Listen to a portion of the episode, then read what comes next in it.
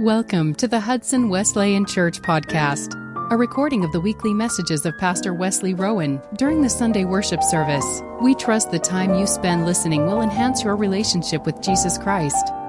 Now, here is Pastor Wes. The best that I can tell, the job of the preacher is usually to do one of maybe four things, three or four things. Sometimes the job of the preacher is to warn. We see that with Noah, right, in the Old Testament. To warn the people that, that there is something that, that God is concerned with. Sometimes the job of the preacher is to give hope. Peter stands up in front of uh, the Jews there on the day of Pentecost and says, Let me tell you the good news about this man that's been crucified and who he really is. Sometimes the job of the preacher is to question, like David in the Old Testament. David gives us way more questions than he does answers. He has some good answers in there, but there's way more questions. Sometimes the job of the preacher is to say, here's something that maybe we need to be pondering about. Sometimes the job of the preacher is to, to instigate a thought or a conversation. Paul does a lot of this in his writings, where he says to them, um, Here's a word from the Lord, but you need to think about it. You need to consider it. You need to wrestle with this on your own. I say all that to you this morning to say that I have no idea which of those four categories what I'm about to say falls into. Maybe all of them, maybe none of them. But it's something that God, I think, has laid on my heart, and it was really a combination of um, a, a message that I had been feeling for a couple of weeks, probably that that I should share, really, especially over the last week, week and a half, and then a series of um, assessments and checks and questions in my own spirit that I think God and I have been going around a little bit about um, this week. And so it's kind of a combination of those two things. I'm going to ask you to bear with me. I have two confessions to make to you this morning. They're not really new, I've probably mentioned them before. But I want to talk about them a little bit. First, you probably know this about me, but I am not, and, and I, this isn't a confession like it's something wrong, it's a confession just like it's an admission. I am not a highly uh, emotional person. Um, I don't get worked up, and the older I get, I say that like I'm old. I kind of am getting there. We're starting to see 40 from where I'm at. The um, uh, the less emotional I probably get.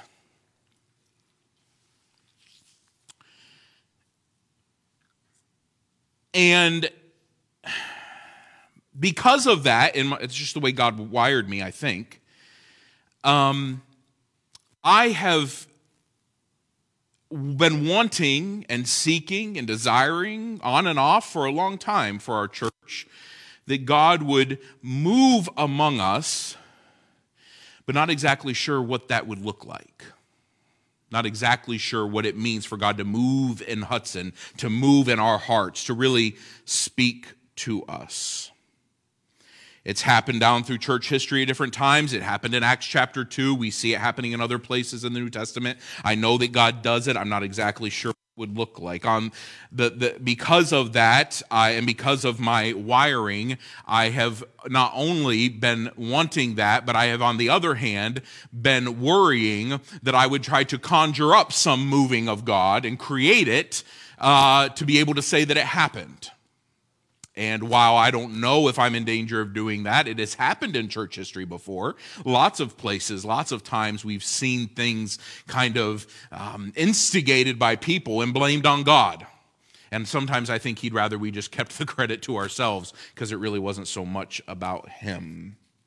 And then the third thing that happens to me a lot with this, this idea that bounces around in my mind is that I want God to move. Um, I'm not sure what that's going to look like. I, I, I, I don't want to conjure it up. And I tend to be skeptical, standing off to the side sometimes, wondering if things that look maybe like God is moving are really Him, or if it's really just us taking effort into our own hands. I'm just being honest with you. I'm, I tend to be a skeptical person about that. I grew up in a movement and in a time where I saw a lot of movements of God that could be switched on and off like a light switch. And that always confused me. I've been in church services, and I'm not saying that they weren't genuine. I'm just saying this was what I grew up with. I've been in church services where when the music started, the Spirit apparently just came. It was just the music's on, now it's happening. Or the preacher starts praying, and all of a sudden, boom, there it is. And when the prayer was over, the song was over, or whatever, then it was done. I've been in services, some of you have been in services, where the indication of whether or not God had really moved was whether or not we were able to keep the preacher from preaching that morning because God was moving in other ways. And so we would have great services, no preaching. Oh, I'm not saying that's a personal offense. I'm just saying I am a preacher and I sometimes stand off a little bit skeptical. I've seen things in Bible college, I've seen things as a kid, I've seen things even as an adult where I just, oh, and I felt guilty over it sometimes.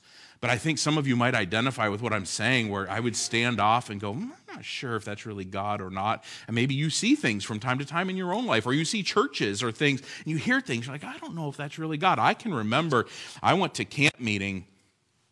I went to camp meeting, and there was, I don't know all the details, and I don't want to judge her intentions because I think that she was genuine in what she was feeling but I went to camp meeting the year that some young woman took it upon herself to uh, parade with a flag up and down the aisles during the, the worship music portion of the service. And I got the feeling, because I know a thing or two about planning services, that she hadn't been invited and that nobody really knew what to do, but nobody really wanted to quench the potential passion that she had. And so all I could think about was not the, um, our God is a great God or, or uh, how he loves us. All I could think of was you take that stupid flag out of here because it's distracting me. I'm just being real.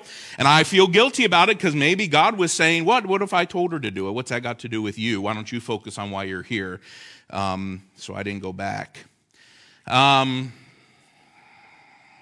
so while these things go round and round in my mind and I'm bouncing like a pinball sometimes, I still know that he wants to work. And I read things in scripture that show the majesty and the power and the glory of Jesus. And, and I think about him and I, I am overwhelmed by him. Uh, I, I, do have those moments where, um, where those are very intimate experiences for me, but going back to my confession, I'm just not a very emotional person. Now, you don't know this. Not many of you know this. I don't even know if Carrie knows this, but there are times that Jesus and I get after it here in the auditorium on a late Saturday night when I'm getting ready for a worship service uh, for the next day. And I'm, I know what I'm preaching about and I'm finishing putting the details together. And, and he moves uh, on me, but, it, but it's a very internalized experience for me. And so I'm left saying, God, I want you to steer, stir up a deep, deep thirst for you. I want to be satisfied only by you. I want our church and our community and all of the churches in our area that we have some connection with to be stirred by you. I'm not really looking for some specific expression of that stirring. I'm not saying it's got to look like this or it has to be like that. Uh, I don't even know what it might be. I just, I know that I want to be in a position to say, Jesus, if you want to be up to something that I want to be, we talked about this on Wednesday night. I want to be in the place where you're moving. That's all. If you're going to move, I just want to I just want to be ready for when you blow past me. That's that's all that I want. I can remember a few times in my life where God settled in in places where I was. Interestingly enough, they were not really con- um, they were not really experiences where that was the moment where you would have expected God to show up, perhaps, but He did for me. I can remember being in a music concert. Um, some of you might remember the the singing. Uh, family was just a married couple, uh, Terry and Barbi Franklin. I don't know, some of you probably know that name, but they came to the little town that I was in when I was a young, not like a toddler child, but when I was, I was, you know, probably not yet a teenager. And And I can remember being in that concert. It was a good concert, but you know, it was more really probably about for my parents than it was for me. But I can remember, I don't even know why, but I remember before that concert was over, them basically stopping everything else and saying, Who wants to be serious about turning their life over to Jesus? And I can remember, I can remember that feeling. Not the music, not even the words, but just the desire for God. It's been probably a decade or more. Uh, it's been more than a decade, I am sure, ago now that we were in a revival service, a, a series of services, maybe you would say, in the interest of revival at the Nazarene Church in Hillsdale, where Carrie and I went before we came here to pastor. And I don't remember the woman's name. I don't remember what she preached about. I don't remember really anything that she said. But I remember that at the end of that service, God came upon my heart in a way that said, Wesley, you better realize how much you need me. And it broke me. Don't remember a word she said. I can remember a couple of years ago being in a little, a little church at the Dino piano concert and a church that had no business holding as many people as they packed in there. This was pre COVID. And I can remember the guest that was traveling with him that only came out to play about two, three songs, playing a song that I have heard since I was a child down from his glory. Ever living story. My God and Savior came, and Jesus was his name. And the chorus saying the simple words Oh, how I love him, how I adore him. And I was overwhelmed by something that I had heard a hundred times in church services growing up.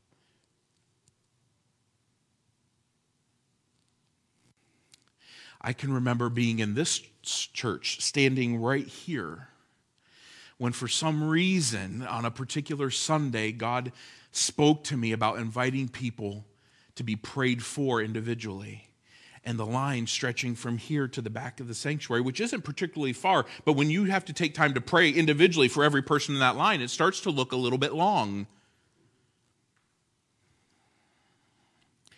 And I can remember. I can remember our brother Ron standing right here, shaking and crying that he just wanted Jesus to never leave him.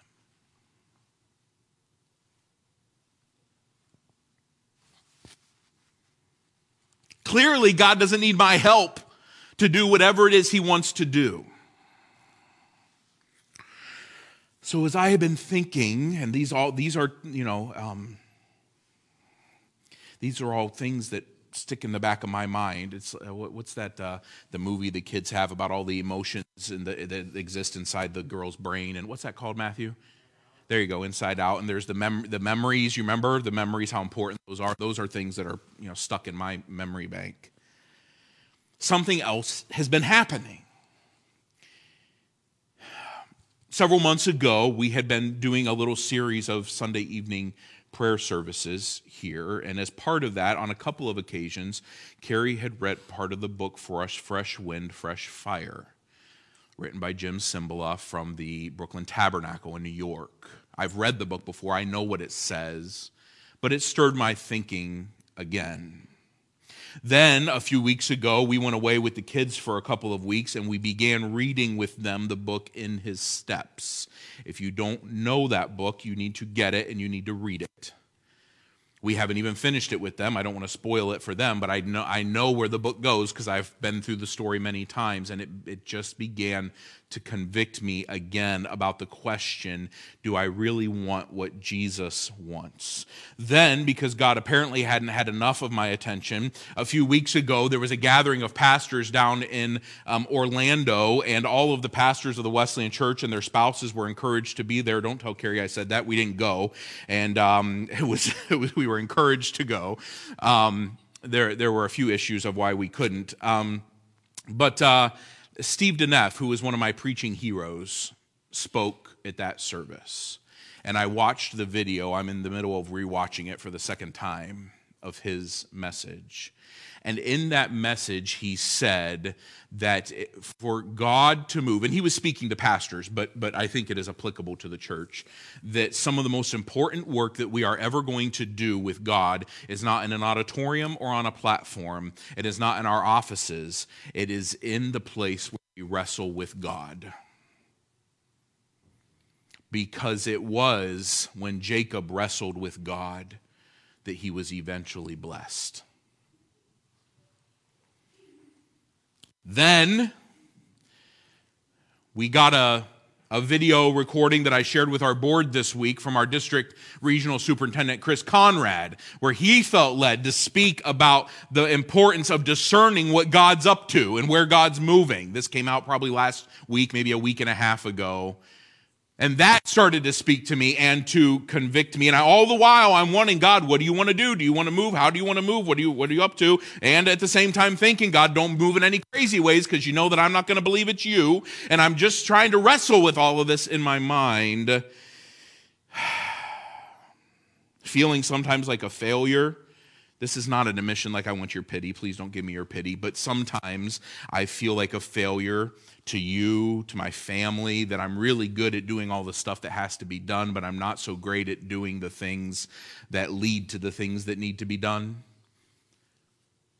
That how many of the conversations that I'm having with you right now have none of you ever heard, and have sometimes my family never heard from me? And why haven't they? Some of our prayer endeavors and our prayer meetings, even on Sunday nights, seem to not have really gone anywhere. And I wonder if that's me or if it's just not what God wanted to do. I don't know. And then I got to thinking, you may or may not have heard this week that there are reports coming to us that revival has again broken out on the campus of Asbury University down in Wilmore, Kentucky. If you are familiar with church history, you know that a massive revival happened there in 1970. The word is that there is a chapel service that has been going on there for four or five days now that is not really about music and not really about singing and not really about um, anything structured. It is about people being convicted for their sin and wanting to reconcile relationships and get right with God. I don't know what's happening. I don't. I'm not there. I don't have to pass judgment on it, but but it's happening. And so I've been thinking just all about this. I feel like I'm caught because I want God to move, but if I if I want him to move, I know my tendency is to overstructure. I love a good structure. You can't get you can't find anything that I couldn't put a little structure on. I love a good organization, a good committee, a good a good agenda. My poor board members. All of the board members. So I know that I tend to overstructure. Even the last year or so, I've been trying to lay out a structure for what does a discipleship process look like in our church, and that's important. And I've been, I think that it is going to be something that I have to finish putting together. And but I don't, I don't want to make it just about the structure.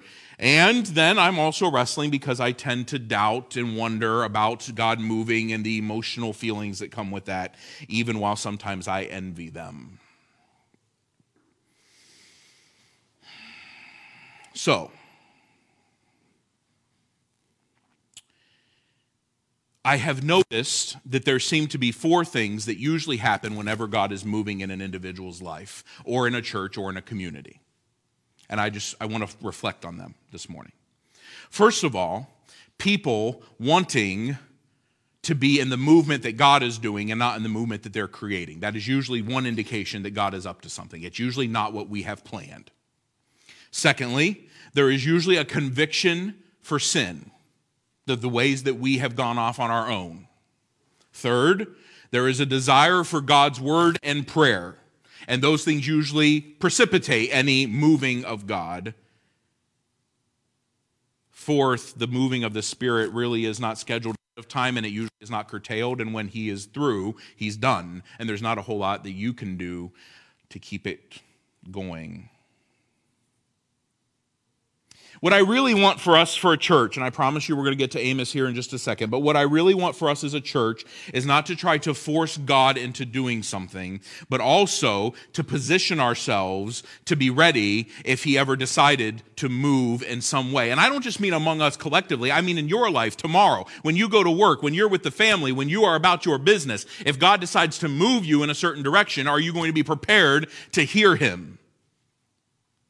Now, I don't know all of your stories this morning. I don't know everyone's spiritual position, and that's okay. Some of you might be questioning, some of you might be answering, some of you might feel like you're right where God wants you to be. Some of you may not even know if that's something you need to be concerned about. That's perfectly acceptable. I understand that God's got us all in different places, but I want to be in the kind of position where if He decided He wanted to do something with me, I would not be standing in His way. Dennis Kinlaw, who was the president of Asbury Seminary back in 1970 when the first revival struck there, said he thinks that maybe the reason that revival came to Asbury was because they were so desperately in need of revival. that things were so bad that God had to break in and straighten some things out. I found that interesting. So, for all my theological training, for my 16 years of pastoring, for all of the connections and relationships and reading and, and, sermons I've watched and been part of and preached, I have nothing to point you to this morning to resolve this tension that I feel in my heart except this Christianity in the New Testament era has always been about a focus on the Word of God and prayer. I don't have anything else to point you to. A few weeks ago, I asked those of you that were here and those who were joining us online to respond to my message by reflecting on things that you needed to input into your spiritual life or that you needed to get out of your spiritual life in order for God to be able to move a little more freely. Do you remember that? And many of you came down and you put cards right in this basket about people you were praying for, but also about things that you felt like God was speaking to you about. I don't know who wrote what that's in that basket. No one else has read them, but I have gone through and read them twice. And I'm here to tell you that the noticeable majority of the responses said something like this I need to spend more time in the Word of God. Some of you, and I don't know who you are, so I'm not betraying any conferences, but I, confidences, but I want you to know that you weren't alone because there was more than one. Some of you went so far as to say, I need to spend less time on the screen, less time in front of something that's entertaining, less time goofing off, that's my word, not yours, and more time in the Word. This was your response to something that God laid on your heart. This was not me asking you to write those words. And so when I read them and then reread them, they began to speak to me about this feeling that I have that the only way that we can ever be prepared for God to move in the micro, in your daily routine, or in the macro through a movement that is more corp- corporate is for us to be in the Word and to pray which leads me to my second confession. This has never been easy for me. I've mentioned it before in sermons. I pray, I read my Bible. It has never been easy for me to feel like I was as deep as maybe I could be. In fact, God tends to speak the most to me when I'm preparing for messages. I don't know why he chooses to do that, but he does.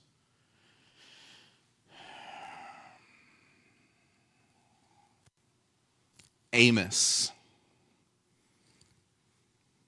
You know, that great bastion of theological truth stuck there at the end of the Old Testament that you've read so many times, is prophesying. He's from Judah, but God sends him to the northern kingdom of Israel to speak to the people there. And in Amos, God says this, verse chapter 8, verse 11 through 14. I will read it for you. Behold, the days are coming, declares the Lord God, when I will send a famine on the land. A famine. But not a famine for bread or a thirst for water, but rather a famine for hearing the words of the Lord. People will stagger from sea to sea and from the north even to the east. They will go to and fro and they're going to look for the word of God, but they aren't going to find it. In that day, the beautiful virgins or young women and the young men are going to faint from thirst. This is a spiritual thirst he's talking about. As for those who swear by the guilt of Samaria, who says, As your God lives, and as the way of Beersheba lives, they will fall and not rise again. God sent Amos to Israel to speak several things. One of them is this from chapter 8. The people in that day, if we read just a few verses before, were more interested in being busy about making money and being entertained and going about their everyday behavior than they were about the Word of God. If you back up just into, into chapter 8 a little bit, you will read that. They were, in fact, if I could paraphrase what Amos, through the inspiration of the Holy Spirit, is accusing them of, they were anxious for church to get out on Sunday so they could get back to their regular lives. This is where they were at spiritually. Okay?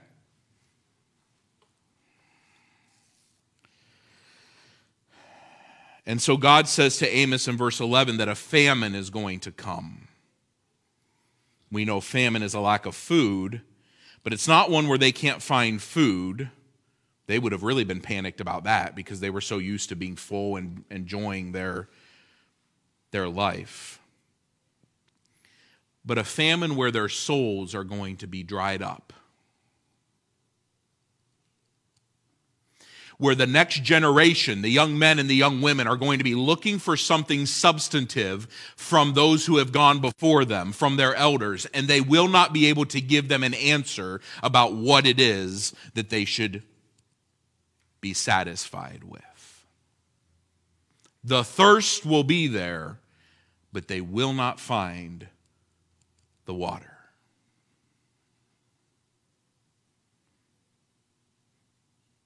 They would be looking for the Word of God to move them, but it's not going to happen. They will have created their own spiritual dehydration.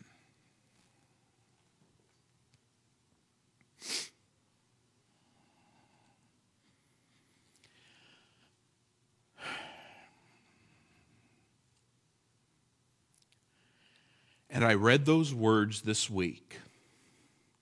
And if you think that I've just vomited a whole bunch of thoughts on you for the last half hour, imagine how I've felt for this week because that's what I've been mixing around in my brain. And I read those words, and all I could think was last night as I was going over them again I don't know when and how and if and to what extent God wants to move in me or anybody else, and I'm not going to tell him what to do. But I don't want to contribute to my own spiritual dehydration. And I read your responses here, many of you. And I sense that God has been saying to many of you, not that you would have put it in those words maybe, but to many of you, how serious are you about me moving when you know where you spend your priorities of time, etc.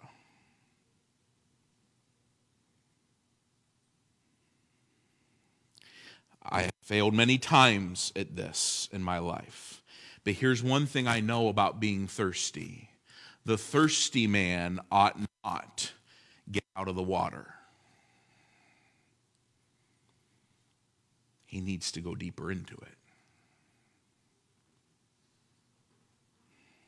I want to take advantage of what another prophet said, Isaiah speaking through the power of God in Isaiah 55, where he says, Hey, everybody that is thirsty, come to the water and drink.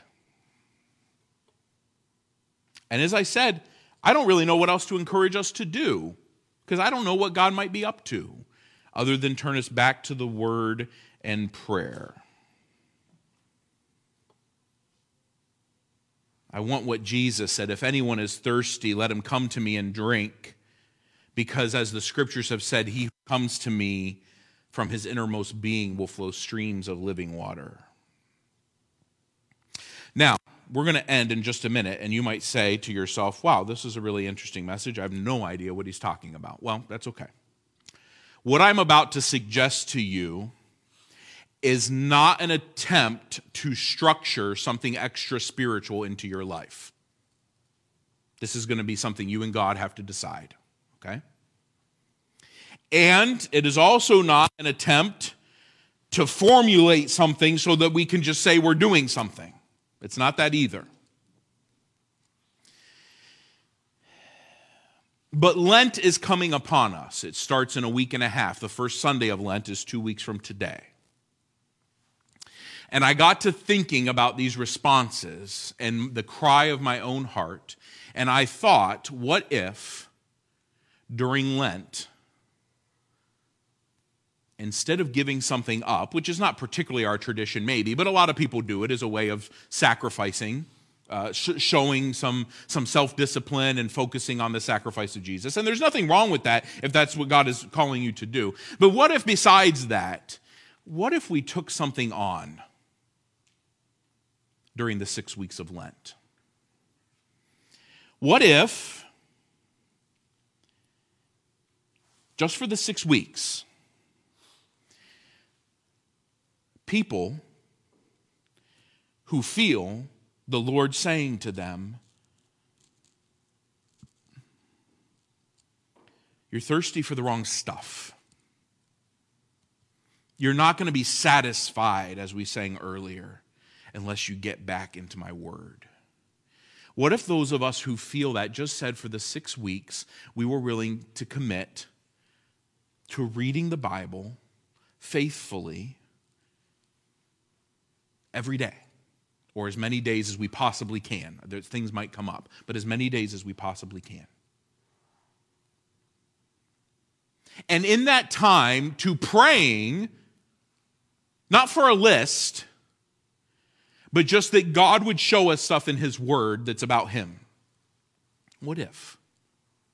And what if for the five or six Sunday nights during Lent, this room was available to you not to come in for a prayer meeting? I've been doing prayer meetings on and off for 15 years. I don't want a meeting. I know how I turn into when there's a meeting going on. It's not, I mean, ooh, boy. Some of you have been through them with me. Bless your hearts. Not a prayer meeting. What if this room was just open for people who, at the start of the next week, wanted to come in and just spend some time talking to God? A place maybe where we would have some music a little bit, just softly in the background, maybe a few questions for us to be pondering, but no discussion really, nothing planned. Just you come in and you sit down or you kneel or you do whatever God's speaking to you to do, and you just reflect on what He is doing and what He's up to and what He's been showing you in the Word. And maybe you stay for an hour, and maybe you stay for 15 minutes, and, and, and, maybe you have a conversation about something that God has shown you that week. Maybe you come in and say, You know what? I said I was going to read my Bible every day this week, and I didn't do it. Will you pray for me? James says, Confess your sins one to another. What if we just did that for six weeks? Kinlaw, again from Asbury in 1970, said that right before their revival happened, and I'm not saying that because I think God wants to move here like he did there. It just, it struck me as interesting that there were groups of students who had just taken on a 30 day challenge to do that very thing, to pray and read their Bible every day, and that was pretty much what they were going to do. What if we took something on during Lent? Now, some of you, maybe sitting here this morning, this seems completely foreign to you. You're not even sure why you came to church this morning. Maybe it was a 50 50 proposition about whether or not you were going to get here. I don't know about you. I don't know. But maybe The other half of this would be for you, especially if that has not been your pattern or your tradition, or maybe you're not even sure where you stand with God. Would you be willing to at least say, if He wants to do something, if He wants to show me something, if He wants to speak to me, I'm willing to try to enter into that space? I'm not saying that you have to. I'm not saying that I'm going to require it of you or that I'm going to take a congregational poll every week.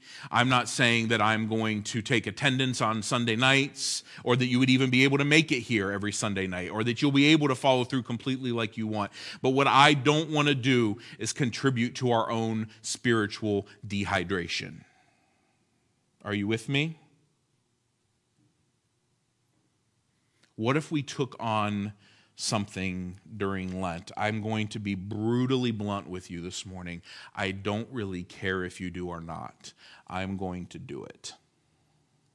You do whatever God tells you to do. If you are interested in doing that, perhaps you have a rhythm that you already follow to read your Bible. Maybe you're in it right now. Maybe you're going great. Fantastic. This won't be a big adjustment for you. Maybe you're not. Maybe you have a rhythm that you follow, but you just haven't been following it, right?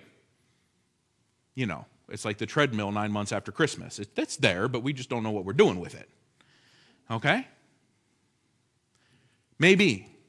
But maybe you don't know, or maybe you need some structure and some pattern. If you want that, there is a study that is part of this discipleship process that I've been looking at that is just a read through the Gospels. I was talking with my prayer group about this this week. It's just a read through the Gospels. It's a booklet that has a reading for every day from one of the Gospels. It works from Matthew all the way through John.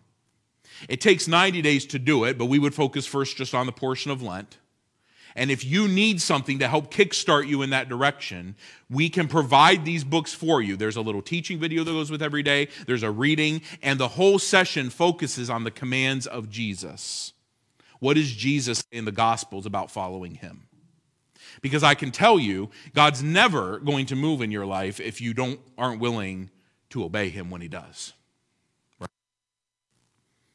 So if you need that little bit of help, or if you're watching at home this morning, you say, I could use that. Something that every day was putting just a chapter of the Word of God in front of me and telling me, uh, helping me reflect on it and asking Him to speak. Pastor Daryl, that I've been working with, who has helped write some of the materials that we're using um, in some of our discipleship process. Some of you use his 50 Days in the Bible material already.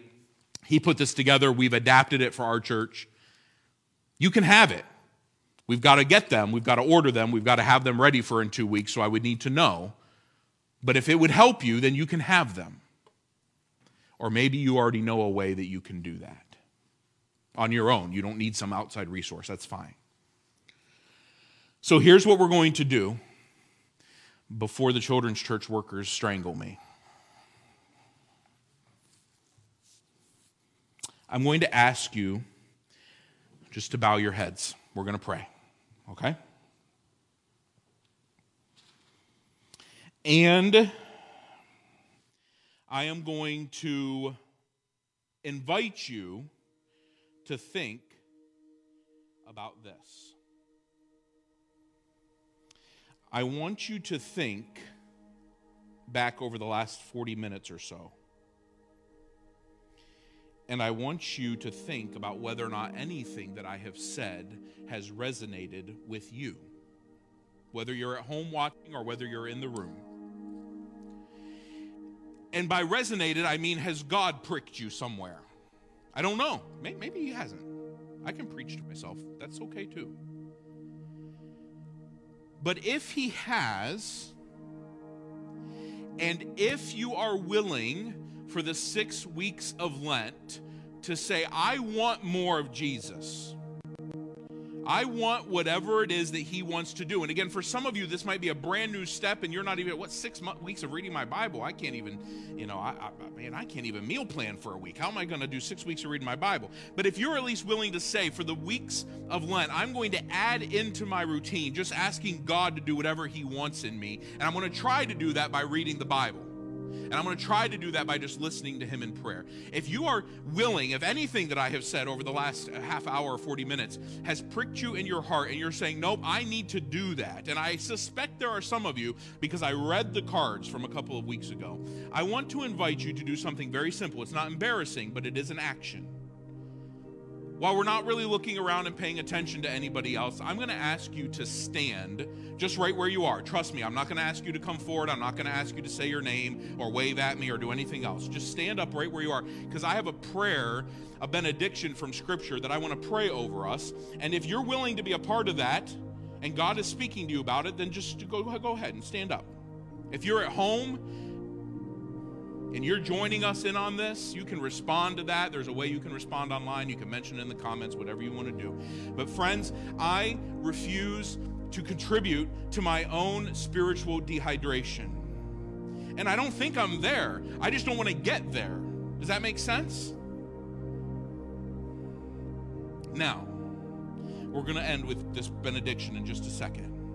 And if you aren't standing, I want you to know I'm not taking inventory of you this morning. I you do wherever God is moving you. That I just want you to be genuine with him. But if you would like to utilize what this this challenge that we're going to be doing, and I'm going to actually be preaching on these commands of Jesus during Lent, is called the Obedience Challenge. That's that's the, the topic of the booklet.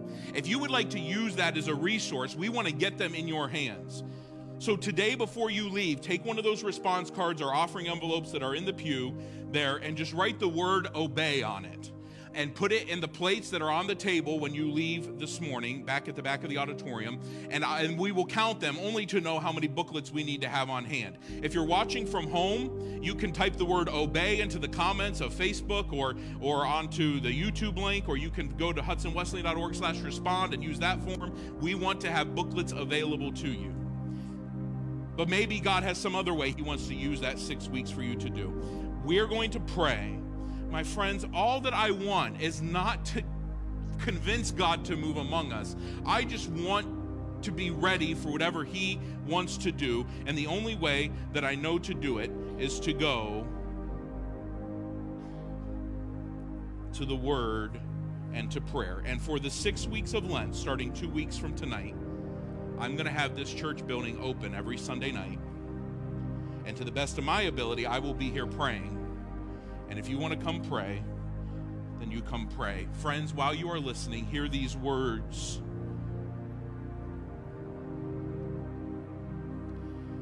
Everyone who is thirsty, come to the waters. And you who have no money, come and buy and eat buy wine and milk without money and without cost?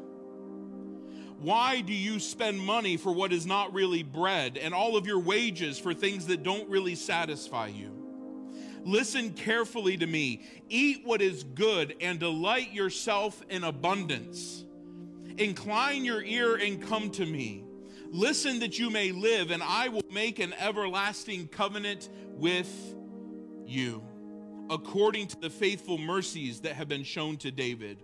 Seek the Lord while he may be found. Call upon him while he is near. Let the wicked forsake his way and the unrighteous man his thoughts, and let him return to the Lord, and he will have compassion on him, and to our God, for he will abundantly pardon you.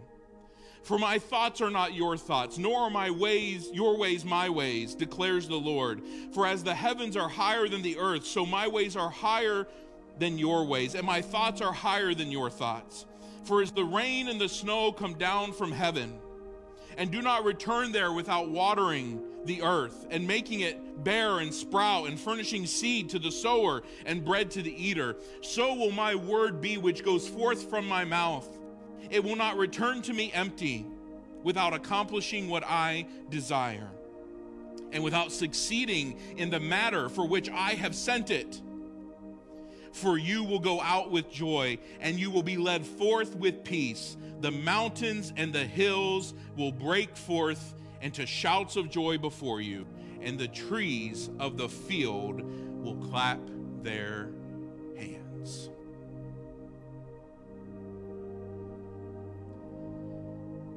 My friends,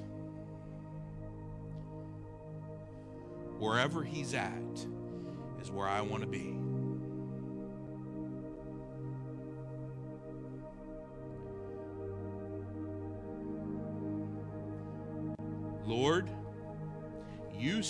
Those in this room, you see those at home, and you have seen our hearts. So we are asking you to be faithful to us once again. Help us to be faithful to you. Speak to us over these coming six weeks through your word, and as we make an effort to discern what you want to do.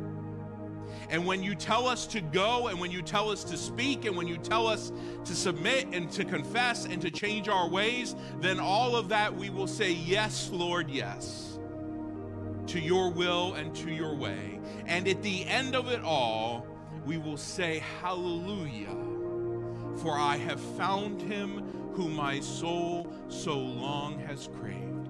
Jesus satisfies my longings, and through his blood I now am saved. Bless us with your grace and your peace. May we ever live to please you, our Lord. We pray in Christ's name.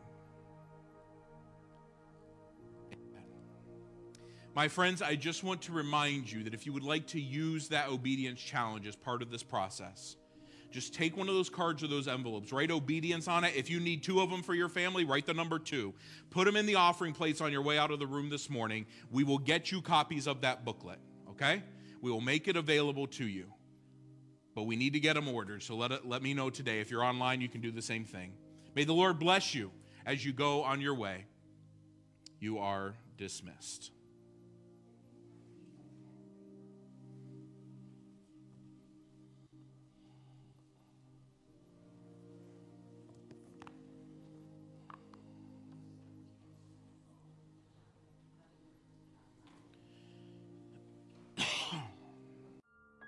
This message is a ministry of Hudson Wesleyan Church, where our mission is to see lives transformed for the glory of God. For more information, you may contact the church at 517 448 6411 or at hudsonwesleyan.org. Thank you for listening, and may God richly bless you.